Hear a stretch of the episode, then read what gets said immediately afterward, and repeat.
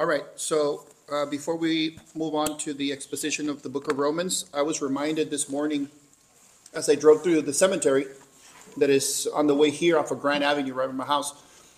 Uh, and there's people, you know, going and visiting uh, the, the remains of, their deceased uh, loved ones. I was, I was reminded that uh, when I was studying one of my courses uh, of the, the, the church in the 1600s, they actually had graveyards right at the church site. So if you would imagine, like we have a, a nice yard over here, they would bury their saints there, right? And it served as reminders every Lord's Day as they would come and worship the Lord. Very consciously, they would see, I'm preparing for the day when I'm buried. I'm preparing to graduate to that. The life of the Christian, my brothers and sisters, is preparation for us to meet the Lord and for us to be separated from soul and body, and our body will be in the grave. Now, many of us may think, well, I mean, what is that to me? You know, I'm still young and uh, I'm fine. No, my brothers and sisters, I've explained to uh, several of you how in the very recent past, uh, we have known people that have died as early as infants and as old as 100 years old. So none of us are exempt from being called to meet our Creator. Please do not be deceived. With that in mind, let us continue our study in the book of Romans and keep in mind that as we do so, these are things literally of life or death. If you are able, please rise for the reading of God's word. Today we'll be picking it up in verse 9 of verse of chapter 10 and we'll go through verse 13 romans 10 beginning in verse 9 the infallible and authoritative word of god reads as follows. Because if you confess with your mouth that jesus is lord and believe in your heart that god raised him from the dead you will be saved. For with the heart one believes and is justified and with the mouth one confesses and is saved. For the scripture says, Everyone who believes in him will not be put to shame, for there is no distinction between Jew and Greek, for the same Lord is Lord of all, bestowing his riches on all who call on him. For everyone who calls on the name of the Lord will be saved. Let us pray. Heavenly Father, thank you so much for your word. May your Holy Spirit this morning give us understanding of what it is to be saved by grace through faith, and that we may abandon all human merits that we think may grant us favor. Lord, give us genuine faith, renew our genuine faith, not only so that we may confess it, but that we would also practice it, so that Christ would be Lord of our lives. We ask these things in Jesus' name. Amen. You may be seated. I've titled today's sermon, Confessing the Lordship of Christ. Confessing the Lordship of Christ. In this section of the book of Romans, Paul has been expounding on this particular theme that we can summarize in two points. First, Paul is saying how grieved he is, he's saddened by the fact that his Jewish kinsmen, the people that he comes from, have rejected Christ as Savior, as Messiah. He's grieved about that. And secondly, he's expounding upon the reason why they have rejected Christ. They rejected Christ and he's saddened, and then he's telling us why it is that they rejected Christ. And essentially, it's because they wanted to establish their own righteousness based on works rather than righteousness by faith. This is summarized in the opening of chapter 10, which we saw a, a couple weeks back, in which Paul, after expressing his grief, he says that he is in prayer for them so that they may be saved. And then he says this Romans 10 3 reads as follows Speaking of them, he says, For being ignorant of the righteousness of God and seeking to establish their own, they did not submit to God's righteousness. Okay? So while the Jews rejected God's plan for salvation by grace through faith in Christ, we are so told that the Gentiles, without really looking for God, without really knowing about God, the Gentiles hear the gospel and they believe the gospel and they obtain the righteousness that the Jews were seeking. Okay? So the Gentiles are grafted in because they believed. They heard the gospel and they believed. So then, what is the big idea? What's the deal with biblical Christianity here that Paul is expanding upon? What is it that makes Christianity so exclusive that if somebody were to pay a little bit of attention, at least on the surface, it seems that Christianity could be pretty arrogant. Like, how can they claim that they have the truth? Why is that the case? And the question is what disqualifies the Jewish people, as Paul is uh, explaining here, from being part of the true Israel? Remember, we went through this a couple chapters ago. The true Israel is the church. Okay, not only those that are circumcised in the flesh, but those that are circumcised of heart, those that have believed and are saved by faith. What disqualifies then the Jews from being part of Israel? The answer is this what disqualifies them is the same thing that disqualifies all others,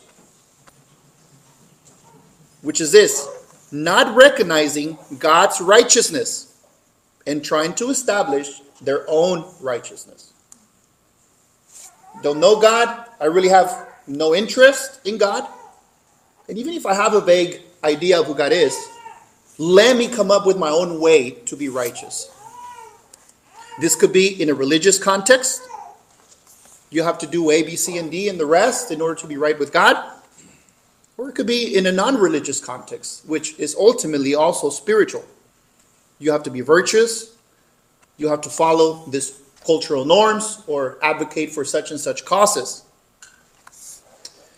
So then, here in this section of Romans, we're being reminded of the idea that if someone wants to be right with God by doing good deeds, by being a good person, go ahead and try it, but you will have to keep God's law perfectly. According to Romans 10:5, right? The person who does the commandments shall live by them. You want to do them? Knock yourself out. And if we were to do so, let us be reminded of what James 2, verse 10 says. For whoever keeps the whole law but fails in one point has become guilty of all of it. Okay? So that becomes a dead end. Want to try to be good, want to be righteous by doing the law? Go right ahead. But it's not going to be possible. And just as the Jewish folks were attempting to do that, and Paul was grieved by that, we must recognize that all of humanity attempts to do the same in one way or the other. This happens even within some denominations in Christendom, and for sure within the cults. The common denominator is this you must do something to be saved. You got to do something to earn God's favor. So get working. This typically leads to two extremes. One extreme is I'm doing really good. Why can't everybody do as good as I can? Self righteousness. The other extreme is I give up. Can't do it. No way. Despair. So people leave the faith and they become extremely burdened by the fact that they can't. I can't do it. So then what's Paul's main point then with this in mind? Paul's main point that we're going to take away from this text is the following being saved, being righteous before God, depends on believing and confessing Christ as Lord. And it does not depend on how good you can do.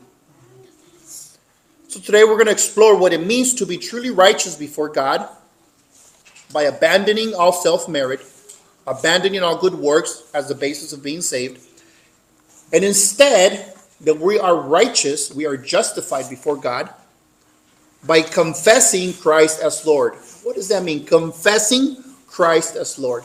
Okay? So the major header The first one here is going to be confessing and believing. We'll pick it up from verse 9, which Brother James preached last week. That was the last verse. We'll pick it up, 9 and 10. That way we get a little more context. Because if you confess with your mouth that Jesus is Lord and believe in your heart that God raised him from the dead, you will be saved. For with the heart one believes and is justified, and with the mouth one confesses and is saved. Okay? So then righteousness is not going to come to the Jewish folks by trying to comply with the law of God. They have already failed. And the same is true for all of us. All of humanity has failed. All have fallen short of the glory of God. So when the text here says that we are righteous by confessing, right? You speak with the mouth. You confess that Jesus is Lord. That word to confess, homologeo, it means to acknowledge, to declare, to admit. To humble oneself and, yes, and say, Yes, God is right. I admit it. Think of it like this. Perhaps all of us can think of a time when we made a statement or we held a position and we were adamant about it. We were standing on that. And then more facts come to light, or we are made aware of what actually happened in a particular situation or whatever it is that the issue was. And we become compelled to admit that, wow, I was wrong. I was wrong. You were right. I can think of several instances that that's happened to me. And if you can think of, oh yeah, I remember when, when my wife or my husband, they were wrong, and I was that's the wrong way to think about it. Let's think about a way when we were in that position that even though we could have been so proud to not admit it, in our heart we knew, I'm wrong. I'm wrong. Admitting, acknowledging. So when we confess, when we confess the truths about Christ, it is saying that we are agreeing with God. We are acknowledging, we are admitting that God is right, that Jesus is who he says he is, and that we need to change our ways. Confessing, okay? Confessing with the mouth. Now, is confessing by itself make us righteous? Well, yes and no. Because the context of confessing that Jesus is Lord, confessing his lordship, it's not a magic formula that, you know, just recite this prayer or say these words and voila. You know, might as well die right now because then you, you're to mess up again and you have to do that again.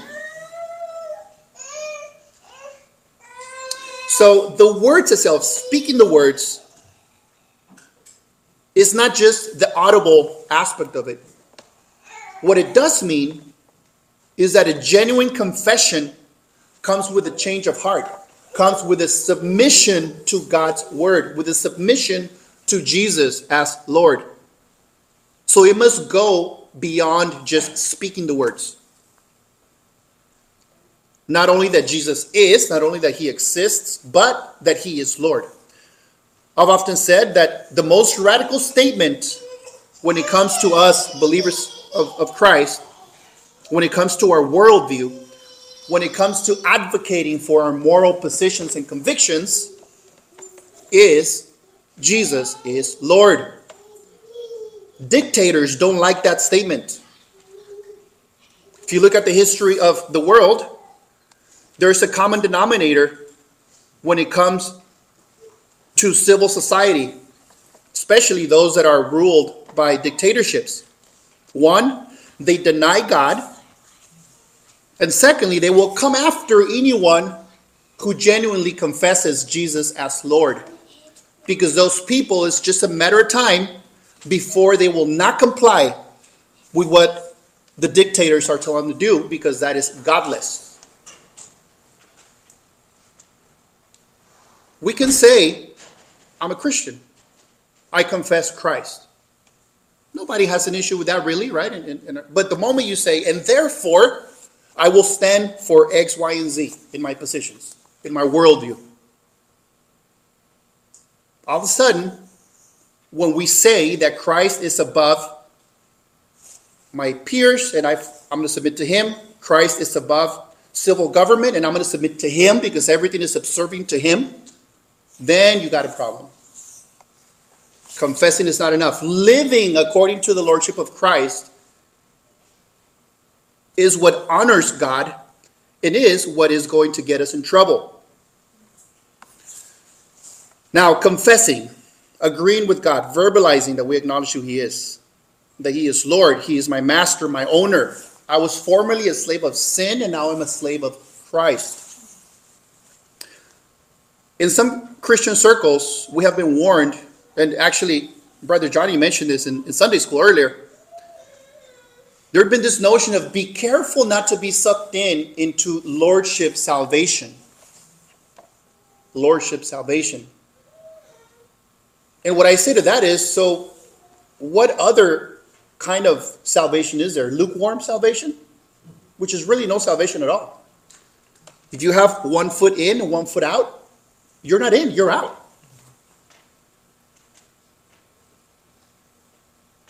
Jesus is Lord.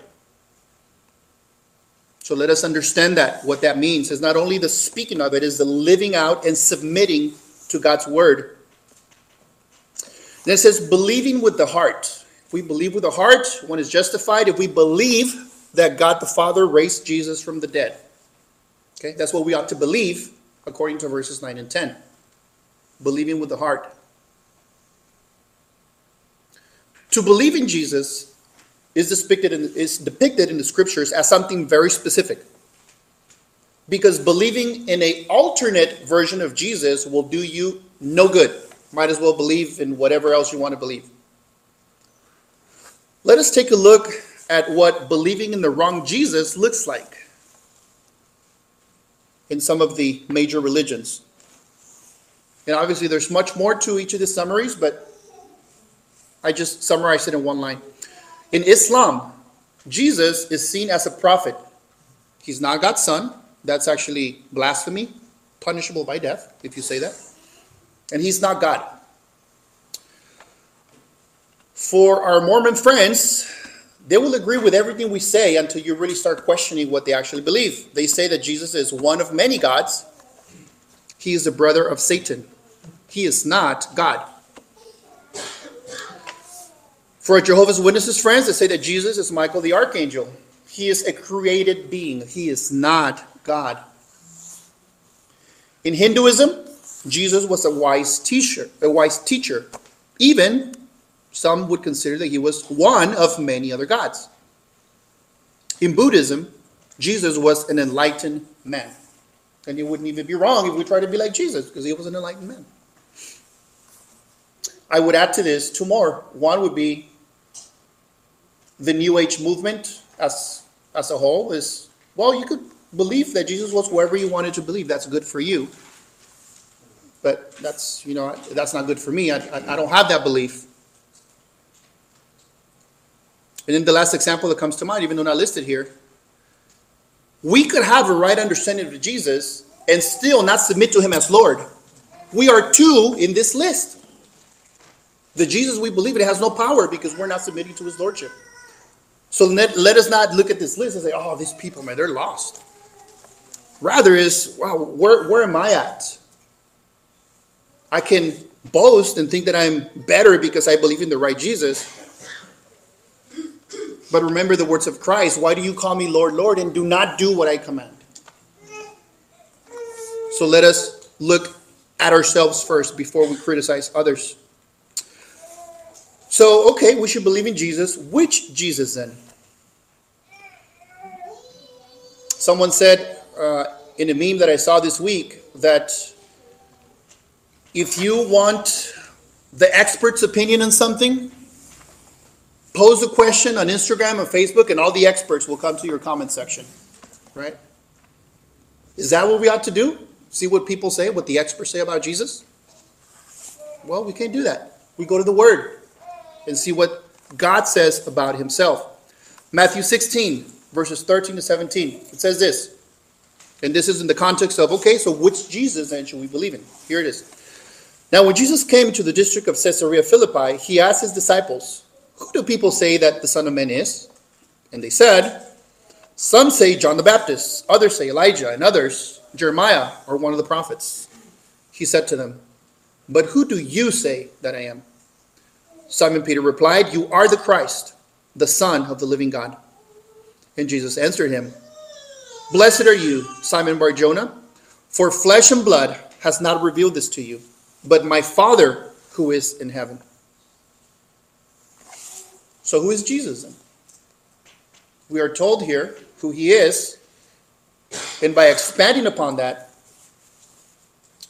I'm reminded of the Nicene Creed that tells us who Jesus is. He is Lord, He is begotten Son of God, the only begotten Son of God. He is God of very God. He is the uncreator, the uncreated creator. He was begotten, not made. He has the same nature as God the Father. He is the second person of the Trinity. So Jesus, he is God in flesh. He entered his own creation in order to save his people from their sin. He lived a perfect, sinless life. He was crucified. He died. He was buried. He rose from the dead on the third day. He is now seated at the right hand of the Father. He is ruler and sovereign over all. He is king. All nations will bow the knee to him. He bows to no one. That is the Jesus we proclaim. If we believe in that Jesus, if we confess that Jesus, we submit to the lordship of that Jesus, we are saved. Now, just a comment about I grabbed some excerpts of the Nicene Creed to, to have the description here. This is the importance of defining what it is that we believe. Make no mistake, vagueness is friend of heresy. Being vague about what someone believes. When you ask someone, well, who do you think that Jesus is? And they give you a wishy-washy vague answer, that's a red flag. Should be very specific on who Jesus is. So then why is this important? Well, because if we're believing in a different Jesus, we aren't saved. It's as simple as that. The words of Jesus in John 8 28 are the following. When he's speaking to the religious leaders, it says this I told you that you would die in your sins, for unless you believe that I am He, you will die in your sins. Jesus made several statements, such as this one.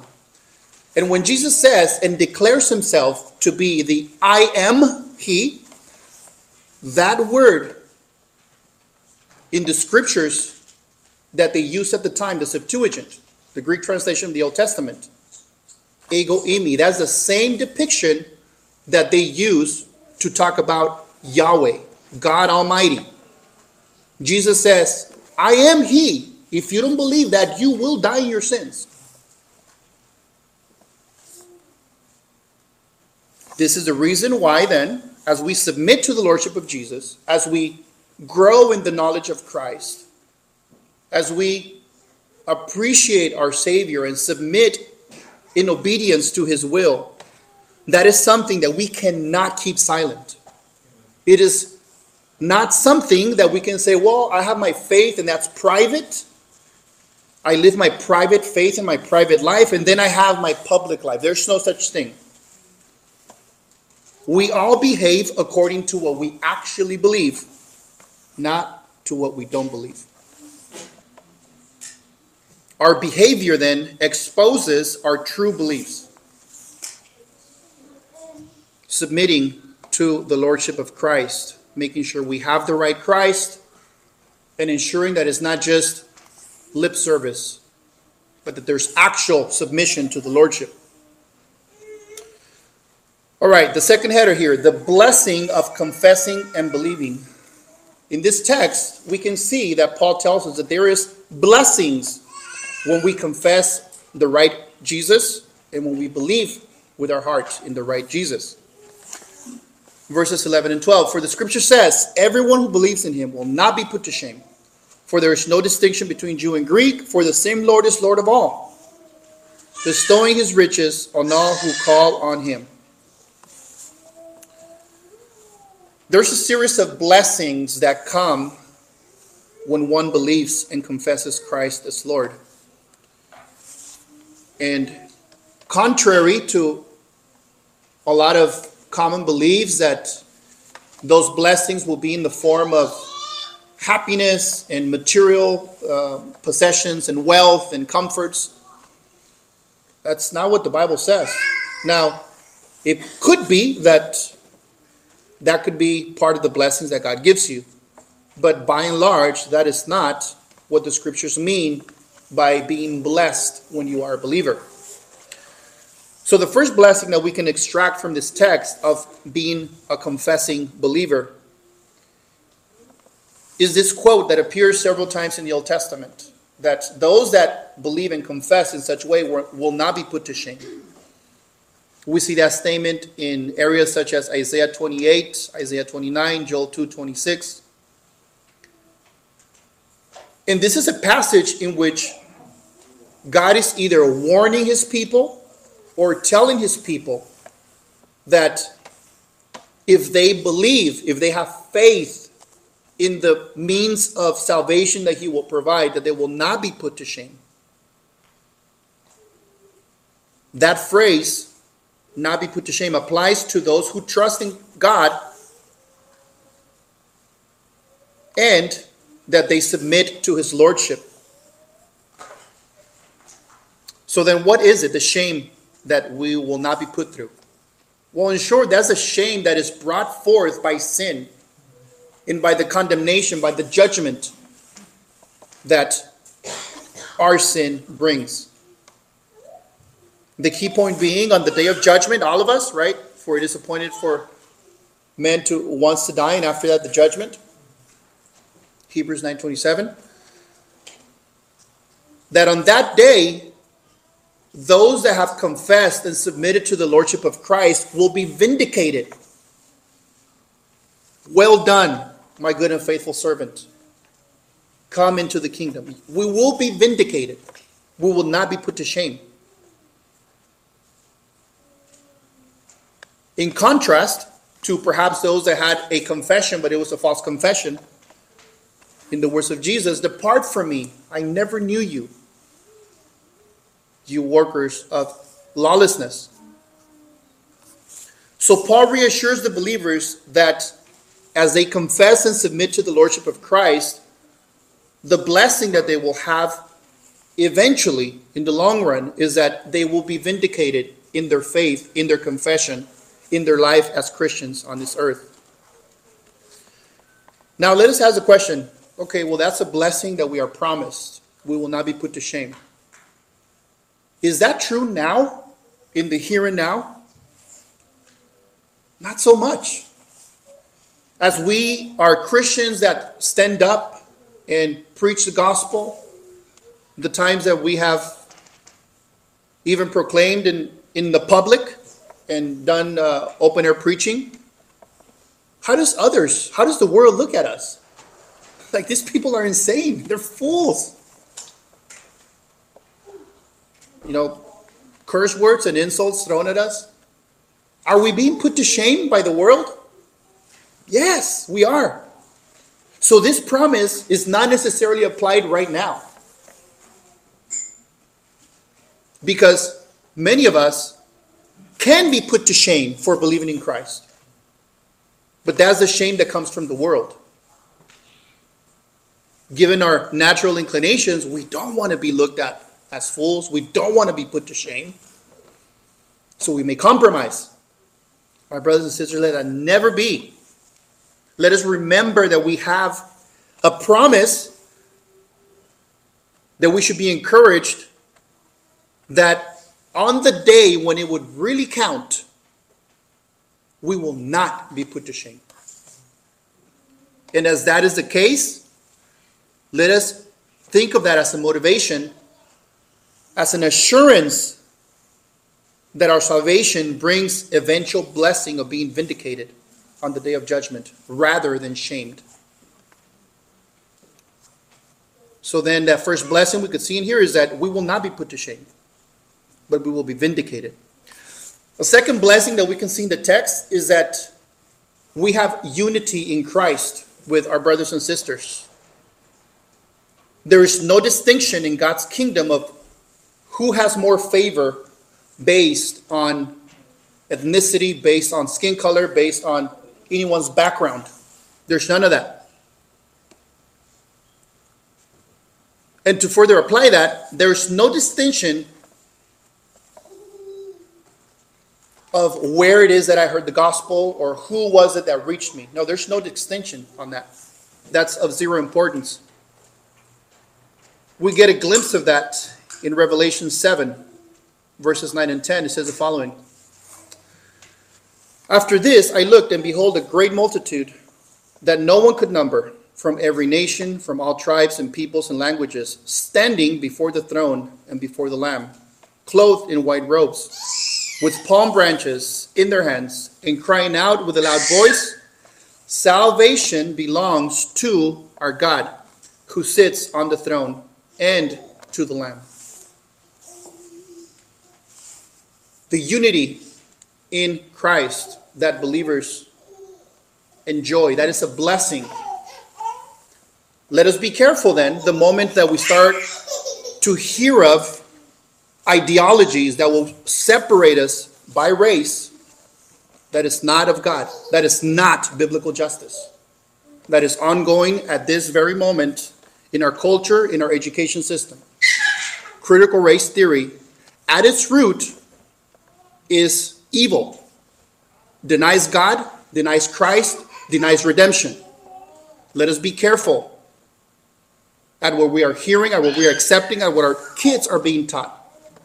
There is no distinction. All who belong to Christ, we are told then, enjoy this blessing of unity, and we have one faith, one Lord, one baptism, as Ephesians 4 5 tells us. Okay, unity in Christ. A third blessing that we see here is that as we confess and submit to the Lordship of Christ, we get to inherit the riches of Christ. His riches becomes ours. Ephesians 3 8 says it this way. This is Paul speaking to me. Though I am very least, the very least of all the saints, this grace was given to preach to the Gentiles the unsearchable riches of Christ.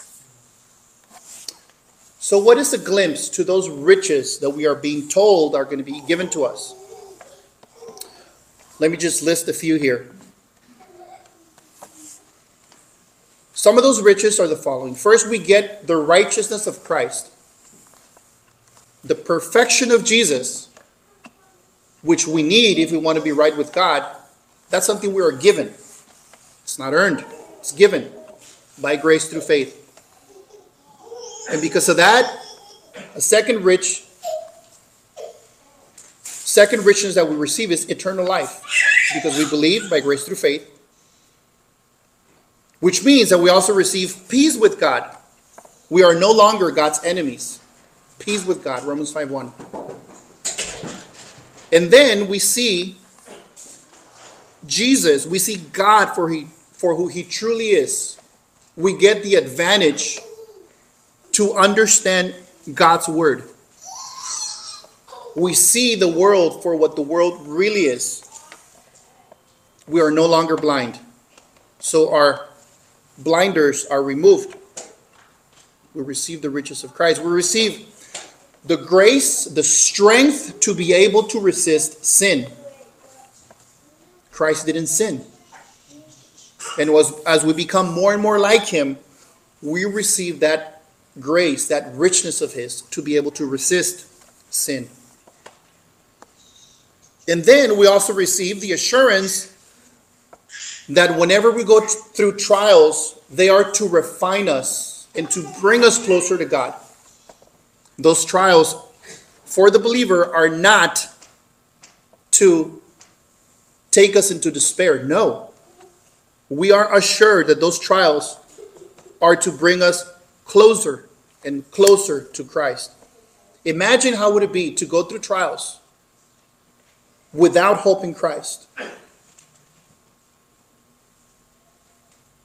I can easily see, and if you think of your trials and imagine how that would be without Christ, you would be in despair.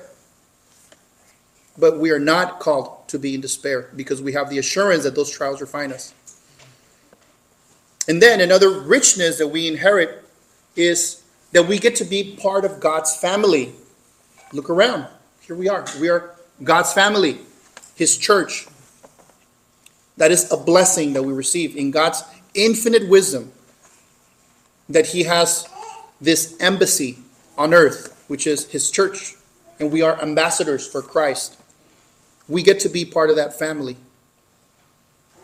So these blessings, these riches that we inherit, are because we call upon His name, which takes us to the third and final heading here calling upon the name of. Okay, call upon the name of. Romans 10 13. For everyone who calls on the name of the Lord will be saved. The Bible gives a lot of significance for those that call upon the name of something, right? It is used of those who trust, call upon the name of idols to be delivered. And we see that those who call upon something else other than God, Christ, will not be delivered. Specifically in the Old Testament, the phrase calling upon the name of Yahweh, that phrase is always used to refer to Jehovah. Extremely reverential phrase. 1 Kings 18 24, 37, Psalms 116 4, Joel 2 32, and others. Call upon the name of Yahweh. And Paul here is using that theme, that very phrase, as he's telling us that we should confess Jesus as Lord, that we are to submit to him, trust in him, believe in him in our heart. And now Paul says, everyone who calls on the name of the Lord will be saved. Now, Paul is not only quoting an Old Testament passage or passages, which he is, but he's doing more than that. Paul is doing something that is extremely radical to the eyes of the Jewish people. Paul is applying that phrase, those who call upon the name of Yahweh, he's applying that very phrase to Jesus. Which means this if Jesus is something other than Yahweh, Paul is promoting idolatry. How can we be certain of this? Well, let us look at 1 Corinthians 1 2.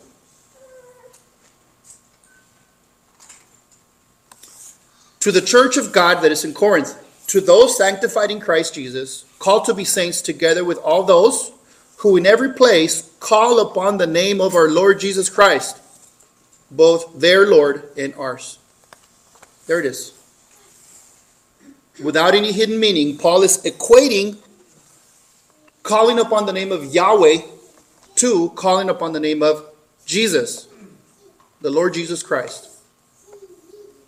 And just to drive home that point, that Jesus is equated with God. He is God Almighty, He is Yahweh. When we think back to the narration of Acts chapter 9, in which Saul of Tarsus is persecuting Christians, and now he has been knocked out, knocked down his horse, literally, by Jesus appearing to him. And then right after that, we are told that Ananias has a vision. And in that vision, he speaks to the Lord Jesus. And Ananias is afraid of what's going to happen when Jesus tells him that he's going to meet a man called Saul of Tarsus. This is what Ananias says. Acts 9, verses 13 and 14, it says this But Ananias answered, Lord, I have heard from, uh, from many about this man meaning Saul of Tarsus, how much evil he has done to your saints at Jerusalem. And here, he has authority from the chief priest to bind all who call on your name.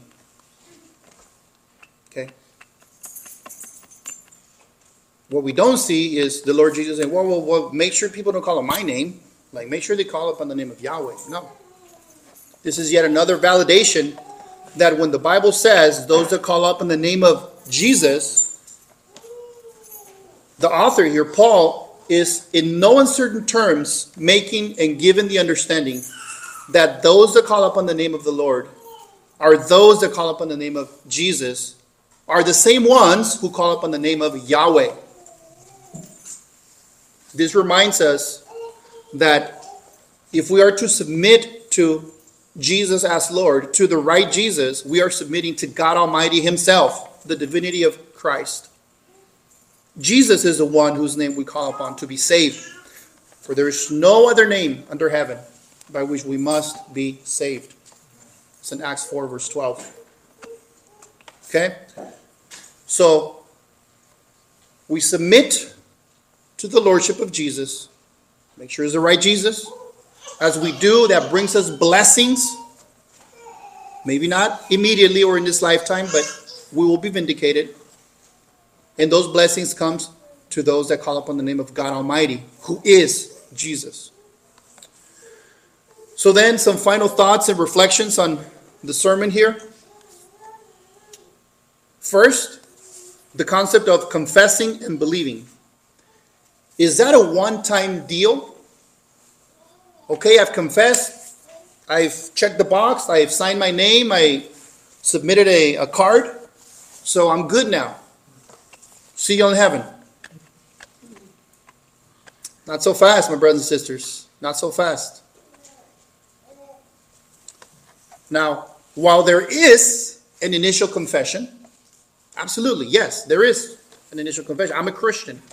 I trust Christ as my Lord. There should be a continual confessing and believing. It is an active faith. There is no such thing as fire insurance, and I'm good now. True belief will produce fruit. Belief itself does nothing, for James tells us that even the demons believe and they tremble. They are unregenerate. So, as we make a true confession of faith, let us behave according to our confession. Let us not be caught in the warning of Titus 1:16 that tells us that those false believers that profess to know God, they deny him by their works. There's a confession, but our confession can be absolutely denied by the way we live. Secondly, there's many folks, and maybe us us as well, sometimes could be included in there. We want the benefits of Christ without submitting to his lordship. Of course, I want blessings. Of course, I want my kids to be walking with the Lord. Well, how about you? Are you walking with the Lord? I know many of us have a high standard for the education we give our kids, especially if they're small in grade school. But let me propose this, my brothers and sisters. It doesn't matter how proper education we give our kids if I'm still mistreating my wife, if I'm still lying and cheating and stealing. It does not matter the type of education I give my kids if I'm not living according to my confession. I want the benefits of a Christian home, but I don't behave as a Christian.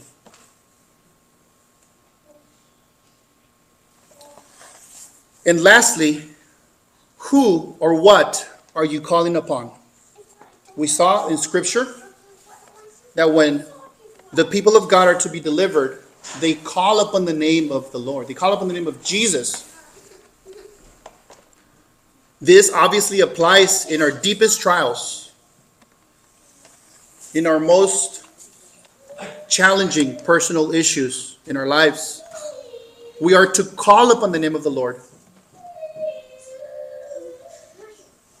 Let us be reminded of one of the shortest prayers in the Bible when Peter started sinking as he was walking to Christ and he took his eyes away from Christ. He said, Lord, save me. Who are we calling upon? Let us be encouraged, my brothers and sisters, as, as we call upon the name of Jesus, as we come to him and confess, admit, Lord, I'm wrong. I need you. Have mercy on me.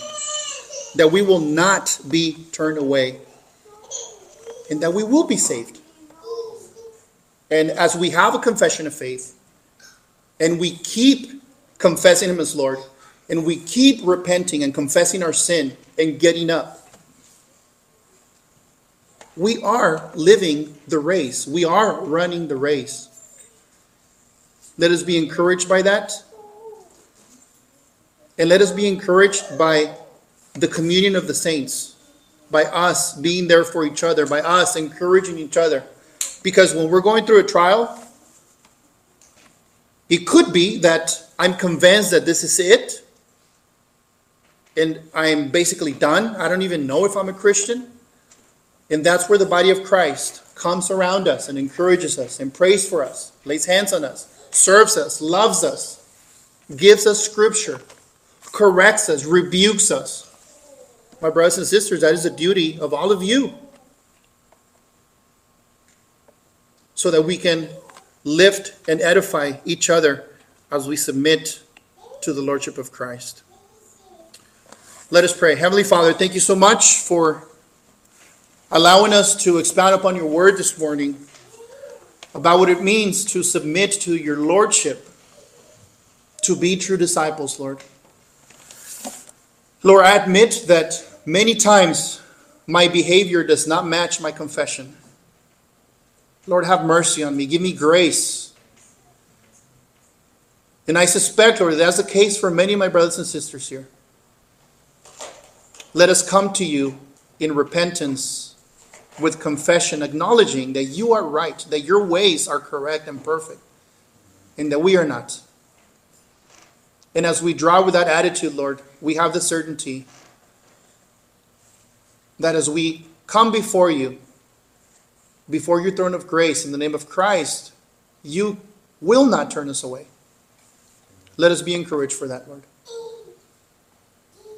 We give you thanks, we give you glory, and we ask that your Holy Spirit may work in our hearts this very morning. In Jesus' name, amen.